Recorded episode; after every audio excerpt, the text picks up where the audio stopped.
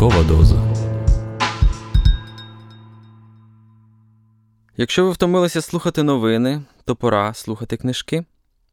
Немає жодної некультурної нації, яка б стала успішною. І коли ми часом думаємо, що на шляху до слави, грошей, визнання чи чого ми там собі хочемо, нам ніщо не потрібно і ми крутіші за весь світ, то це велика помилка. Нас, як врешті і світ, від краху може врятувати лише краса, маленька ранкова доза краси. Літературний подкаст Ранкова доза це спільний проект Української правди та Українського інституту книги. Щоранку, о 8 годині, відомі митці, письменники, політики, блогери та спортсмени розкажуть вам свою улюблену літературну історію. Щоранку ви отримаєте шанс подорожувати між різними країнами і епохами, не виходячи з дому. Ранкова доза змінить ваш ранок, змінить вас і, можливо, змінить ваше життя. Але будьте обачні, ранкова доза краси викликає залежність.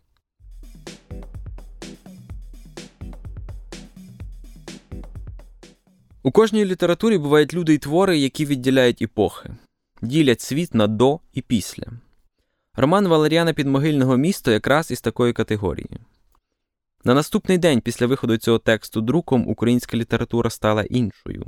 У ній з'явилося місто і як текст, і як тема. При тому, чи не вперше місто перестало бути страшним молохом, який поглинав чистих сільських дітей і випльовував калік і покриток. Місто стало місцем, куди праглося, місцем звільнення, місцем сили, місцем, де можна знайти себе так само легко, як і втратити назавжди. Ну й окрема подяка підмогильному за мільйони дрібниць і деталей Києва, якого нам не побачити, за фіксування трамвайних ліній, яких давно немає, і садів на Софійській площі, які давно повирубані. А задоволенню почати день із ранкової дози Києва 20-х ми завдячимо молодій письменниці Гасті Шеян, авторці потужного роману про АТО за спиною, який нещодавно отримав літературну премію ЄС, і який, я певен, ми колись також з вами послухаємо.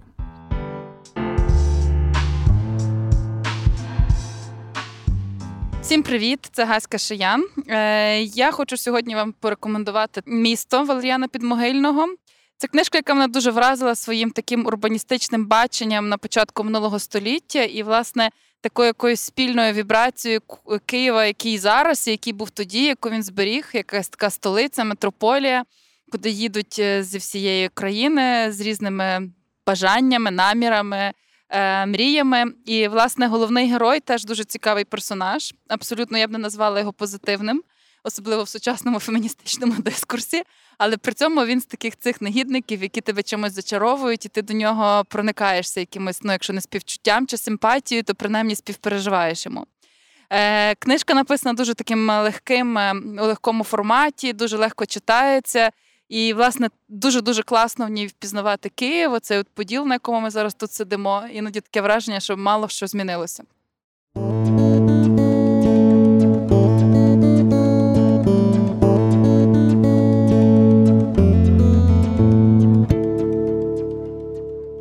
Валеріан Підмогильний місто. Розділ шостий. Добре, дуже добре, промовив професор. Степан вийшов зі спитової зали. За дверима його обступили цікаві юнаки, що чекали ще своєї черги. Ну як? Що питали, які давали задачі, чи ріжуть? Іспита складено. Завтра і його ім'я з'явиться під склом, де виставляють списки прийнятих. На три роки ці стіни стануть його притулком. Треба клопотатись про стипендію. Треба написати про свій успіх на село товаришам. До іспитової зали впускали по п'ятеро, і Степан, дивуючись, слухав відповіді своїх чотирьох попередників. Невже їх приймуть до інституту? У всякому разі, він був вищий від них на дві голови, знання маючи струнке й широке, без прогалявин та ополонок. Він показав себе вартим тих трьох років праці, що відбув на селі без свят і спочинків, коли бажання вчитись опанувало його. Останні пуди заробленого борошна й свої маленькі червінці він віддав учителеві і витрачав на книжки та папір. Він зрікся всього, став диваком і відлюдьком, з якого нишком глузували товариші, просиджував ночі коло каганця, снив формулами та логаритмами. Та робота, що він проробив, була під силу тільки міцному духові, і він здолав її, бо ясно знав, чого хотів. Хотів вступити до вищої школи. Про той день, коли це станеться, мріяв боязко і побожно, і от цей день прийшов. не було тільки тієї радості, що мусила бути в таку знаменну мить.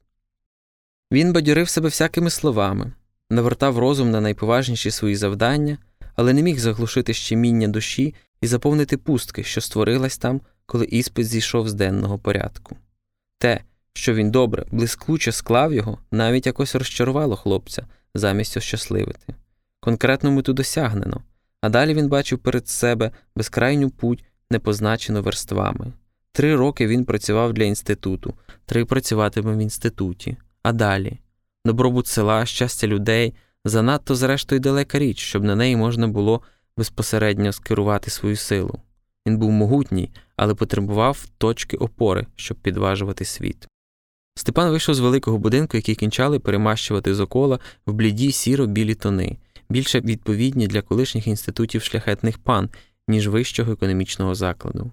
Дивлячись на високе рештовання і малярів, що звисали з даху на линвах, попалюючи цигарки, хлопець мимоволі здивувався на тім, які кольори, що заступили гострі фарби революції на будинках, плакатах та обкладинках журналів. І той сивий професор, що й спитував його, так вільно вживав слово товариш, ніби воно й не було йому ніколи символом насильства та розбою. Він уже його перетравив, обточив на ньому всі гостряки і вимовляв тепер, не ранячи собі рота. Хлопець пішов до Надійки, силкуючись добрати причин свого невдоволення та смутку, хоч це шукання рідко коли приводить до справжнього рушія думок та чуття. Людина дурить себе частіше, ніж має змогу сказати собі правду, бо є непомітні та ще на зацікавлене око дрібнісінькі чинники, що спричиняють аж надто важливі процеси в душі, так само, як від невидимих бацил залежить фізичний стан тіла. Мені смутно, думав він, бо я хочу бачити Надійку. Мені важко, бо я покохав її. І знову її ім'я, що він прошепотів, відгукнулося йому щасливою луною з темних коридорів його думок. Вона була його сонцем, що раптом кидає промінь крізь розколену хмар. Він раз у раз губив її і знаходив. До кімнати він не схотів заходити, хоч там тільки Гануся цокотіла своєю машинкою. Надійка запнулась хусткою, і вони пішли в сірій сутіні близького вечора. Дівчина теж склала іспит до свого механічного технікуму і весело розповідала Степанові, що мало мало не зірвалась на політ грамоті. А він і питає тоді, кудлатий такий, що таке раднарком? А раднарком і Вуцвик я добре знаю. Рада народних комісарів. Кажу й дивлюсь, а що далі питатиме? А голова раднаркому питає, хто в нас. І я ж його добре знала, та зополу, чубатий. Так і лягли всі, а він чубар. Степан радісно посміхнувся. Надійка, як гарно, що ми вдвох, промовив він. Вона кинула на нього іскристий погляд, що манить і обіцяє тим більше, чим безневинніший сам. Кохання бриніло в кожній ноці із збудженого сміху. Її наука починалась через тиждень, і вона мусила з'їздити додому по решту речей та харчі. Дізнавшись, що в нього теж тиждень гулящий, вона таємниче промовила Поїдемо разом, правда? Я виходитиму до тебе під верби, що коло нашого городу. Не можу я, Надійко, хмуро відповів він. Про стипендію клопотатимусь. Вона вмить посмурніла. Я не побачу тебе так довго. Степан взяв її за руку. Ти ж приїдеш, Надійко. Він полюбив її ім'я і повторював його. Уже стемніло, коли вони серед інших пар зійшли на Володимирського горба до пам'ятника, що зберіг у цьому закутку свій хрест, благословляючи ним тепер купання киян на пляжі. Вдень тут водять дітей з м'ячами та обручами, дихають свіжим повітрям стомлені урядовці, і студенти читають у холодку мудрі книжки. Ввечері це обітована земля любові для покоївок, військових, юнаків та всіх тих, що не усвідомили ще переваг кімнатного кохання і його вигод. Любов не терпить свідків, а в місті їх годі позбутися навіть під гіллям садків.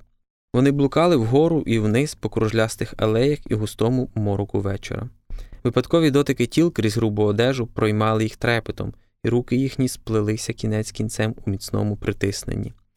Їхнє кохання сходило пізньою квіткою в п'янючих передосінніх подихах. Десь ткано вже білу сукню природі, ковано льодові цвяхи в труну, а останнє віяння тепла, напахчене густим духом в'ялини, розтоплювало, злютовувало їхні серця в одне серце, що захлинається в потоках нової, поєднаної крові. Слова танули їм невимовлені на устах, і вітер з за Дніпра торкався їм тіла пристрасним лескотом. Спинившись коло граток над кручею, вони дивилися, як сунули по схилу світляки узвозу, виплазовуючи назустріч з гори та з підгір'я і несподівано розминаючись у ту хвилю, коли мали зіткнутися. Велика ріка тремтіла внизу перед ними, позначена вздовж надбережними ліхтарями і вогнями Труханова острова. Ліворуч, в туманній шумі, мінливим килимом горіла низина подолу. Ти любиш мене, Степанчику? раптом спитала вона. Надюню, прошепотів він у нудзі, Надюсю, я люблю тебе. Він оповив їй рукою стан, і вона, припавши головою до плеча, тремтіла від далекої вільгості води й теплої вогкості очей. Він тихо гладив її волосся, сам погноблений чуттям, що лишає по собі пустиню.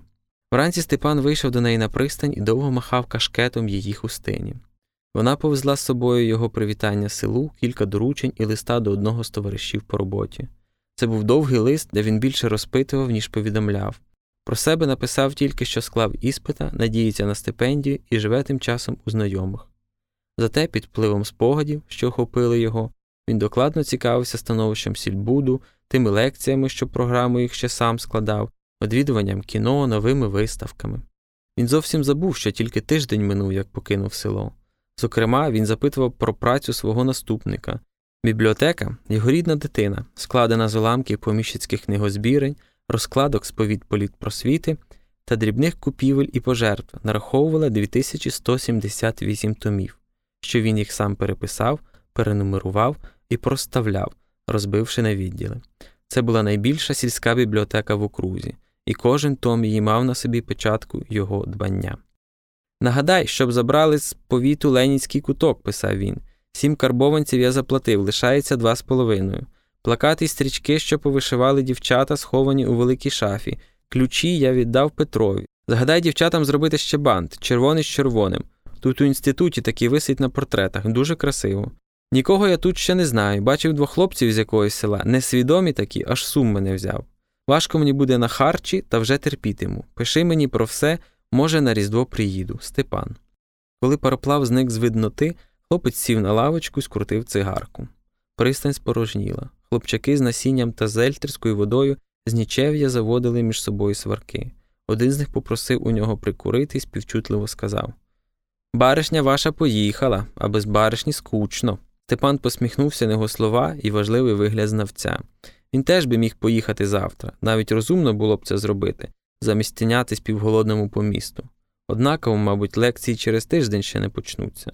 Та щось затримувало його, якесь чекання і прихована неохота вертатись хоч би на кілька день додому.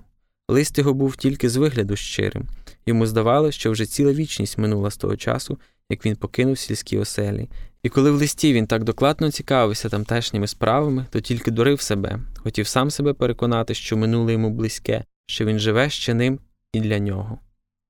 У першій годині побачив, і сподівався своє ім'я в списі прийнятих, подав до соцзабезної комісії прохання про стипендію і зайшов до Левка по книжки, бо перед ним був цілий тиждень гулящого часу. Але Левкова бібліотека була надто обмежена і випадкова. Крім сільськогосподарських підручників, він мав комплект літературно-наукового вісника за 1907 рік, Хмариничія Левицького та збірку творів фон Візіна. Все це Степан зв'язав мотузком і забрав, прилучивши ще підручника сільськогосподарської економії, що міг знадобитись йому в інституті. Крім того, Левко порадив йому те, чого сам ніяк не міг зібратись зробити оглянути місто. Витягши з шухляди старий план Києва, він доручив його хлопцеві як провідну зорю. Ця порада зацікавила хлопця. Поснідавши салом і хлібом, він брав книжку вісника і виряджався на цілий день, систематично оглядаючи всі місця, що на плані були умовно позначені і мали збоку пояснення.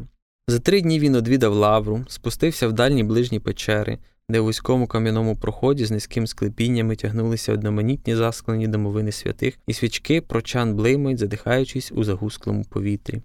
Зайшов на скольдову могилу, занедбане тепер кладовище, і читав там на пам'ятниках імена людей, що жили колись і не лишили по собі нічого, крім табличок. Гуляв крутими алеями колишнього царського саду, сидів із книжкою над кручею, що спадає до Дніпра, був у Софії і Володимирському соборі, осередках церковного руху, що непомітно точиться під високими банями. Дивився на золоті ворота, колись браму Великого Києва, обійшов великі базари, житні, єврейські і Бесарабку, блукав коло вокзалу, подорожував Берестейським шосе до політехніки, мандрував через Деміївський у Голосіївський ліс, спочивав у ботанічному саду і витратився на безвагання на 30 копійок, щоб потрапити до історичного музею та музею Ханенка, де захоплено любувався на прадідівську зброю, старовинні меблі, пано і фарфоровий кольоровий посуд, що найбільше спиняв на собі його очі. Блиск фарби й тонкі малюнки на ньому чарували його і вабили до себе його руки. Він подовго стояв перед експонатами, пильнував у них кожної дрібнички, міцно вбираючи їх у пам'ять. І все нове, що він бачив, легко вкладалось йому в голову рівними шарами, зв'язуючись тисячами ниток з тим, що він читав чи про що догадувався. І все нове збуджувало йому нову жадобу. Від пам'ятників, позначених у старому плані, лишилось здебільшого самі п'ядестали.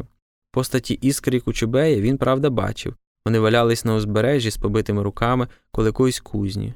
Тільки Богдан скакав незайманий, на баскому коні й показував на північ булавою, чи то погрожуючи нею, чи збираючись її схилити. Найважніше він оглянув Поділ, ту частину міста, де сам жив, наочно переконуючи, що не тільки від людей лишаються мертві написи, а й цілі доби історії минають майже без сліду, покидаючи там і там невиразні здогади про колишню велич. Блискучий центр середніх віків з академією та славетними монастирями обернувся тепер у дрібне торжище, притулок крамарів і лайливих перекупок, осередок кустарних виробництв мила, гільз, шкіри, оцту і гуталіну. Надвечір Степан, вертаючись із мандрів, спускався просто до Дніпра, десь на відлюддя, купався там і стомлено чвалав додому. Після вечірньої порції сала, що стала йому єдиним пожитком, він виходив на подвір'я, сідав під сараєм і курив. Дім гнідих здавався йому мертвим.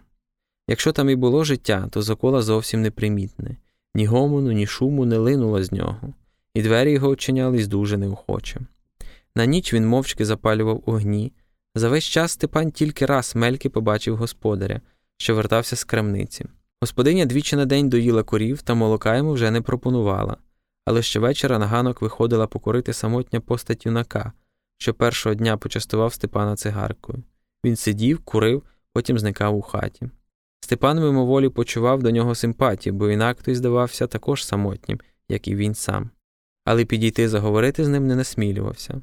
Спати лягав рано, не маючи світла, і спав допізна, надолужуючи спочинком свої злиденні харчі.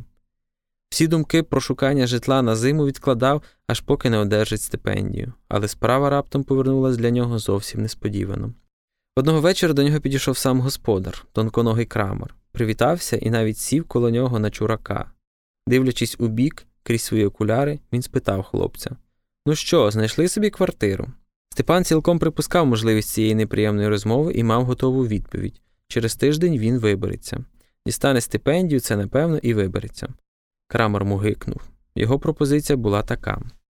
Хай Степан лишається в них, спатиме в кухні, там є ліжко, матиме обід і на сніданок та вечерю щось, а зате доглядатиме корови, наноситиме до хати води, кран був тільки на дворі, та настачатиме взимку дров.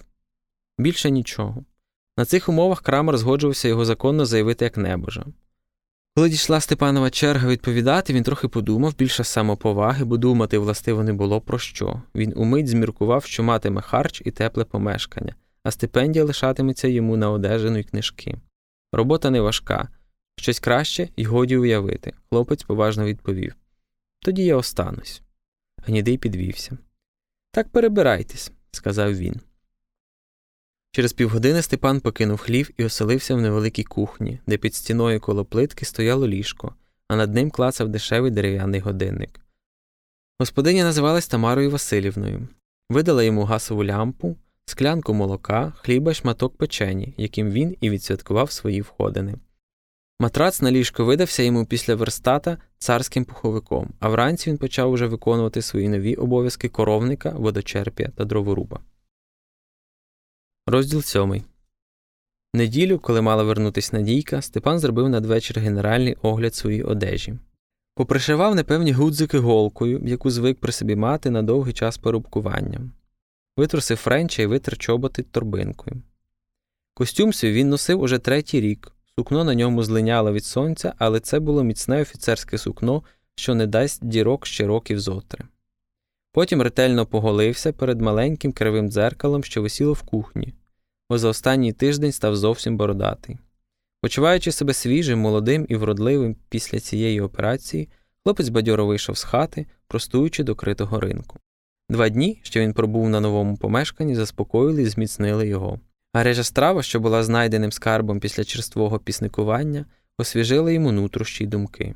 Вчора він, при нагоді скориставшись зайвиною гарячої води в казані, поправ свою білизну, висушив її на сонці і покачав. Він умів прати, просувати, варити страву, навіть латати чоботи.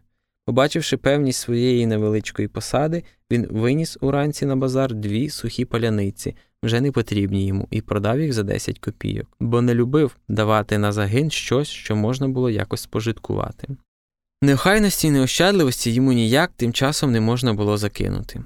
І коли він на той гривени купив два десятки легких цигарок, то таких розкошів дозволився б і останній жебрак того дня, коли має вернутись кохана, яку ждано і жадано.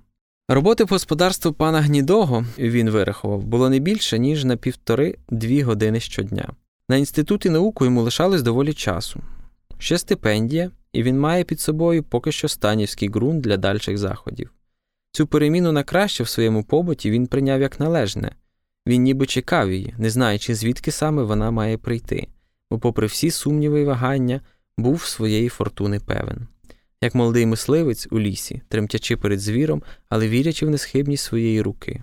Він був готовий до дальших посмішок своєї долі, хоч би часом вона й показувала йому язика. Надійка справді приїхала, але в дівчат були ті ж самі гості інструктор і молоденький Яша, тому поговорити з нею не було жодної змоги якщо він не хотів зрадити свого почуття перед цими глузівниками. Степан пригноблено закурив свою легку цигарку, але Надійка так палко на нього глянула, передаючи відписа від сільського товариша, що він умить просвітлів, поринаючи в м'яке літепло, і насолодно подумав, ховаючи листа до кишені Люба Надійка, кохана, єдина Надійка. Яша, що був у курсі всіх об'яв та афіш, запропонував піти сьогодні на літературну вечірку, що відбудеться в залі Національної бібліотеки заходами культкомісії місцевого ВУАН. Яша не пам'ятав, яка саме літорганізація виступатиме, але запевняв, що вхід вільний і що на кожній літвечірці можна тут хочу наплескатись і нареготатись. Це чудаки, казав він, є такі, що вже з вусами. Надійка спробувала послатись на свою втому, щоб лишитись зі Степаном, але Яша категорично заявив Обридне ще цілуватись, і всі пішли на літвечірку. Прийшли вони на годину пізніше, ніж оповіщено початок, але мусили ще півгодини чекати. Це спізнення не було виявом недбалості публіки до літератури, а явищем загальним, одним із наслідків глибокої зневіри до громадського життя. Розпорошений і загнаний у свої нори, обиватель надто неохоче вилазить із них, і коли йому кажуть прийти о першій, він приходить о другій, ще годину посмоктавши свою лапу. Всередині Яша власною персоною сів між Степаном і Надійкою перетявши їм шлях сполучення, і хлопцеві не лишалось нічого іншого, як роздивитись на публіку і на залу. Місця в малій залі Національної бібліотеки, де звичайно вечірки відбувались, поділяють за класовим принципом на дві категорії: спершу стільці для обраних, ззаду лави для плепсу, здебільшого студентського. Позад лав було ще досить порожні підлоги, де могли стояти ті, хто й на лави не втрапив. Кволі голоси літераторів, що здебільшого не вміють ні читати, ні промовляти, долітають сюди до вух зовсім невиразним мимренням, і публіка мусить тут розважатись самим виглядом літературного дійства, постаттю письменника, що читає, його колегами, що сидять на підвищенні за столом, курять, пишуть одне одному записки, позіхають і роблять натхненні обличчя. Найбільше оплесків ця гальорка посилає не белетристам, що розкладають на кафедрі рукописи, читають довго, а поетам, що виходять серед підвищення і декламують на пам'ять жестами та почуттям, бо в них більше театру, і вони швидко міняються. Перші два ряди стільців призначались для найобраніших критиків та письменників, літературних метрів і сантиметрів, що приходять з дружинами та знайомими і не можуть сидіти далі другого ряду, щоб не зганьбити гідності самої літератури, бо ж ідеї можна вшанувати тільки в особі її представника.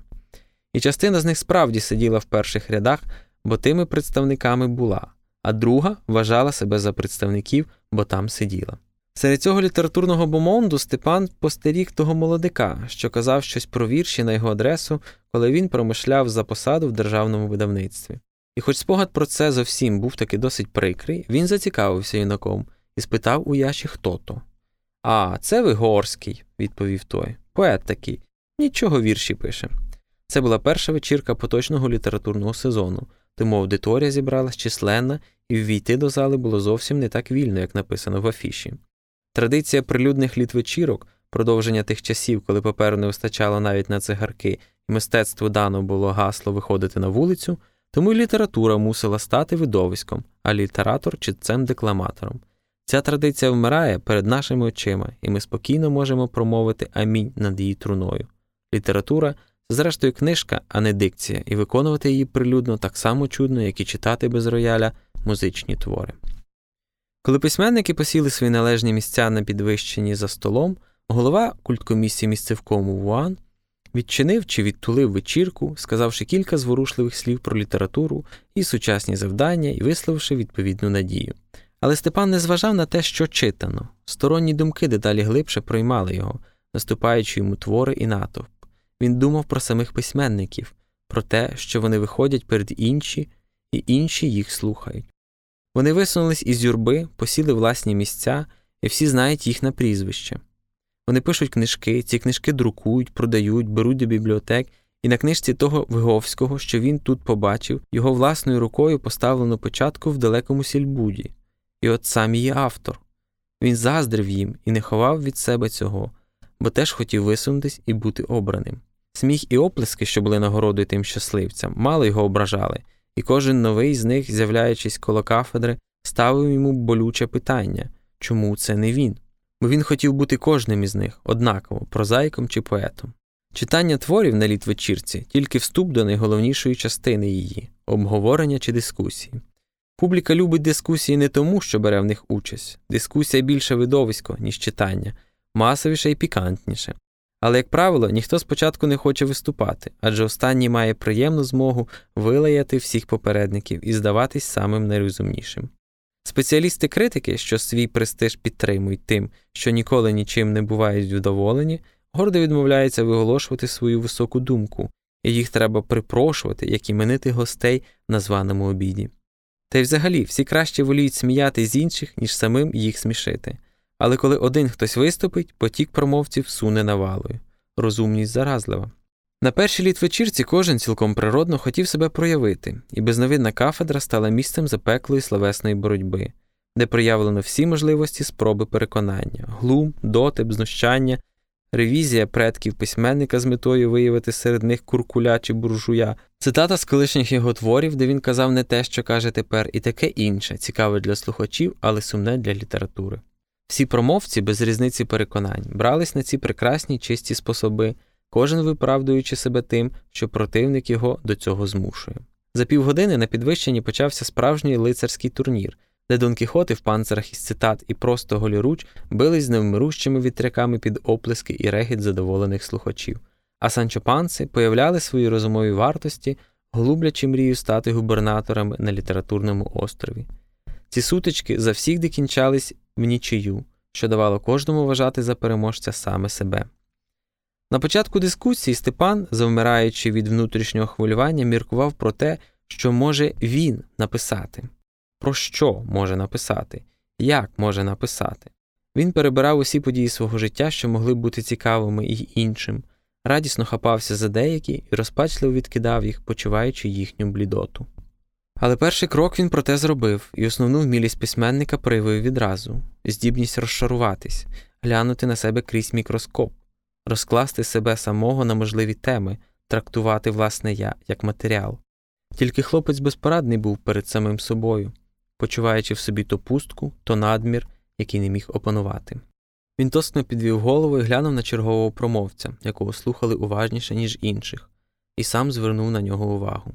Той говорив плавно і дотепно, ефектно наголошуючи слова, підкреслюючи речення, немов вставляв їх у блискучі рамки. В міру спроможності він кидав слухачам влучне слівце, збуджував сміх, поправляв тим часом пенсне і починав знову з новим натхненням. З його уст сипались цитати всіма мовами, літературні факти, підфакти й анекдоти, його обличчя виявляло гнів ображеного велетня, глум зневаженого карлика. Тулуб схилявся і випростувався в так м'яким авторським жестам.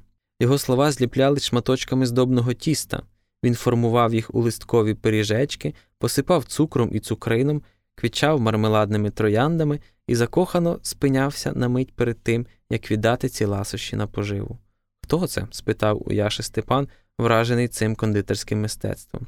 Яша здивувався з безодні його неудства. Це Михайло Світозаров, найголовніший критик. І Степан, вперше за весь вечір приєднав свої оплески до бурі аплодисментів, що вкрити слова великого критика. О 12-й годині ночі голова культкомісії місцевкому ВУАН зачинив і затулив вечірку, сказав кілька зворушливих слів про те, що все якось обійдеться, що смертельної небезпеки немає, і дай Боже здоров'я літературі. На цьому вистава кінчалась, і поле бою очищено без санітарної допомоги, бо літературні трупи не втрачають здібності рухатися. Ну й скубуться, боже мій. скрикнув на вулиці Яша. Люблю дивитись. Той тому гав, а той тому гав гав. Пишуть вони погано, от що, поважно сказав інструктор. Я читаю зараз Загоскіна, отой пише. А я люблю Бенуа, промовила Нюся. Ануся мовчала. Література одібрала їй чотири години, і завтра вона мусила вставати в досвіта, щоб кінчати замовлення. Надійка, ідучи позаду Степаном, розповідала йому сільських новин. Він похмуро мовчав, колаганко вона шепнула йому Приходь же завтра. Степан вертався додому, охоплений єдиною думкою, віддаючись їй до решти, до останньої клітини свого мозку. Бажання, виникши в ньому і прищепившись, скоряли його всього, зрушувала собі на користь всі його сили, заступала весь світ, роблячи його самого подібним на тетерю, що тільки власний спів чує. Молода пружина його думки, що допіру ще кволо ворушилась, напружилась і почала розтягуватись, даючи рух сотням коліщат і підйом. Так, Степан мусив стати письменником. Нічого ні страшного, ні незвичайного він не почував у цьому жаданні. Він зріднився з ним за кілька годин так, ніби викохував роки, а в хвилюванні своєму вбачав ознаку хисту, прояв натхнення до творчості. Тему собі він уже обрав, напише оповідання про свою стару, пощерблену бритву, що немилосердно скубе його, коли він робить собі туалет. Ось її надзвичайна історія. 1919 року він востаннє ховався за рушницею по лісах у повстанні проти денікінців. Їх був невеликий загін, душ із двадцятеро, що пробивались до головного повстанського табору під Черкасами. Вночі їх оточено, але невдало. Весь загін встиг вислизнути, тікаючи поодинці на ближні села до слушного часу. Засунувши рушницю в примітну копицю на полі, Степан, вільним громадянином, мандрував шляхом, але був спійманий і доставлений на допит. Він так спокійно і наївно твердив, що пан офіцер має справу з безневинним парубком он з того села, що пан офіцер завагався і призначив Черкеса провести його до села та розпитати, чи справді він там живе, і чи треба було йому ходити в поле, а в противному разі вчинити йому смерть коло зборні на страх і науку всьому світові. Чорний потлач у папасі, вигукуючи найстрашніші загрози, сів на коня, оперезав хлопця для певності нагаєм і погнав перед себе, пообіцявши застрелити, як скаженого пса, за першої спроби тікати. Та коли за версту Степан, присягаючись усіма богами і батьками на свою мировитість, запропонував цьому суворому східникові на доказ того свою бритву, що носив за халявою, той пересвідчився в його безневинності, оперезав його ще раз по плечах і сказав забиратись під три чорти і навіть далі. Але Степан, добре знаючи їхні веселі звички, непорушно стояв на місці, аж поки кавказець не від'їхав так завдальшки, що не міг загнати йому в спину кулю. Але найдивніше те, що через тиждень, коли повстанці, таки з'єднавшись, дали денікінцям переможний бій, Степан побачив того кавказця вбитим серед поля і витяг у нього з кишені свою власну бритву. Цю пригоду, саму з себе теж цікаву, хлопець поглибив, надаючи їй широкої, трохи несимволічної ваги. Бритва в його композиції належала спочатку фронтовому офіцерові, як втіленню царату, але на початку революції його вбито, і бритва перейшла до переможця, прихильника тимчасового уряду. Від нього її здобув Петлюрівець, поступившись нею незабаром червоному повстанцеві, що на мить впустив її перед денікінцем, але зразу ж забрав назад, уже навзасігди, як законний власник. Долю своєї бритви він підніс до історії громадянської війни, зробив її символом виборювання влади, але цю канву мав вишити блискучими нитками, прибрати в тіло й дух, щоб надати життя своїй ідеї. Дорогою він обмислював різні епізоди й деталі, черпаючи їх із свого військового досвіду. Дерев'яний годинник у кухні показував за чверть першу, коли Степан зайшов у хату, тихо запалив лампу, гапливо видобув папір і сів до столу писати, потопаючи у зливі образів і слів.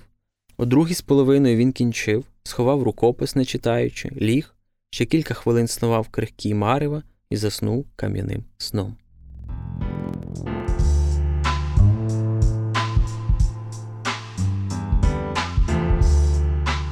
Літературний подкаст Ранкова доза це спільний проект Української правди та Українського інституту книги. Будьте обачні та обережні. Ранкова доза викликає залежність від краси.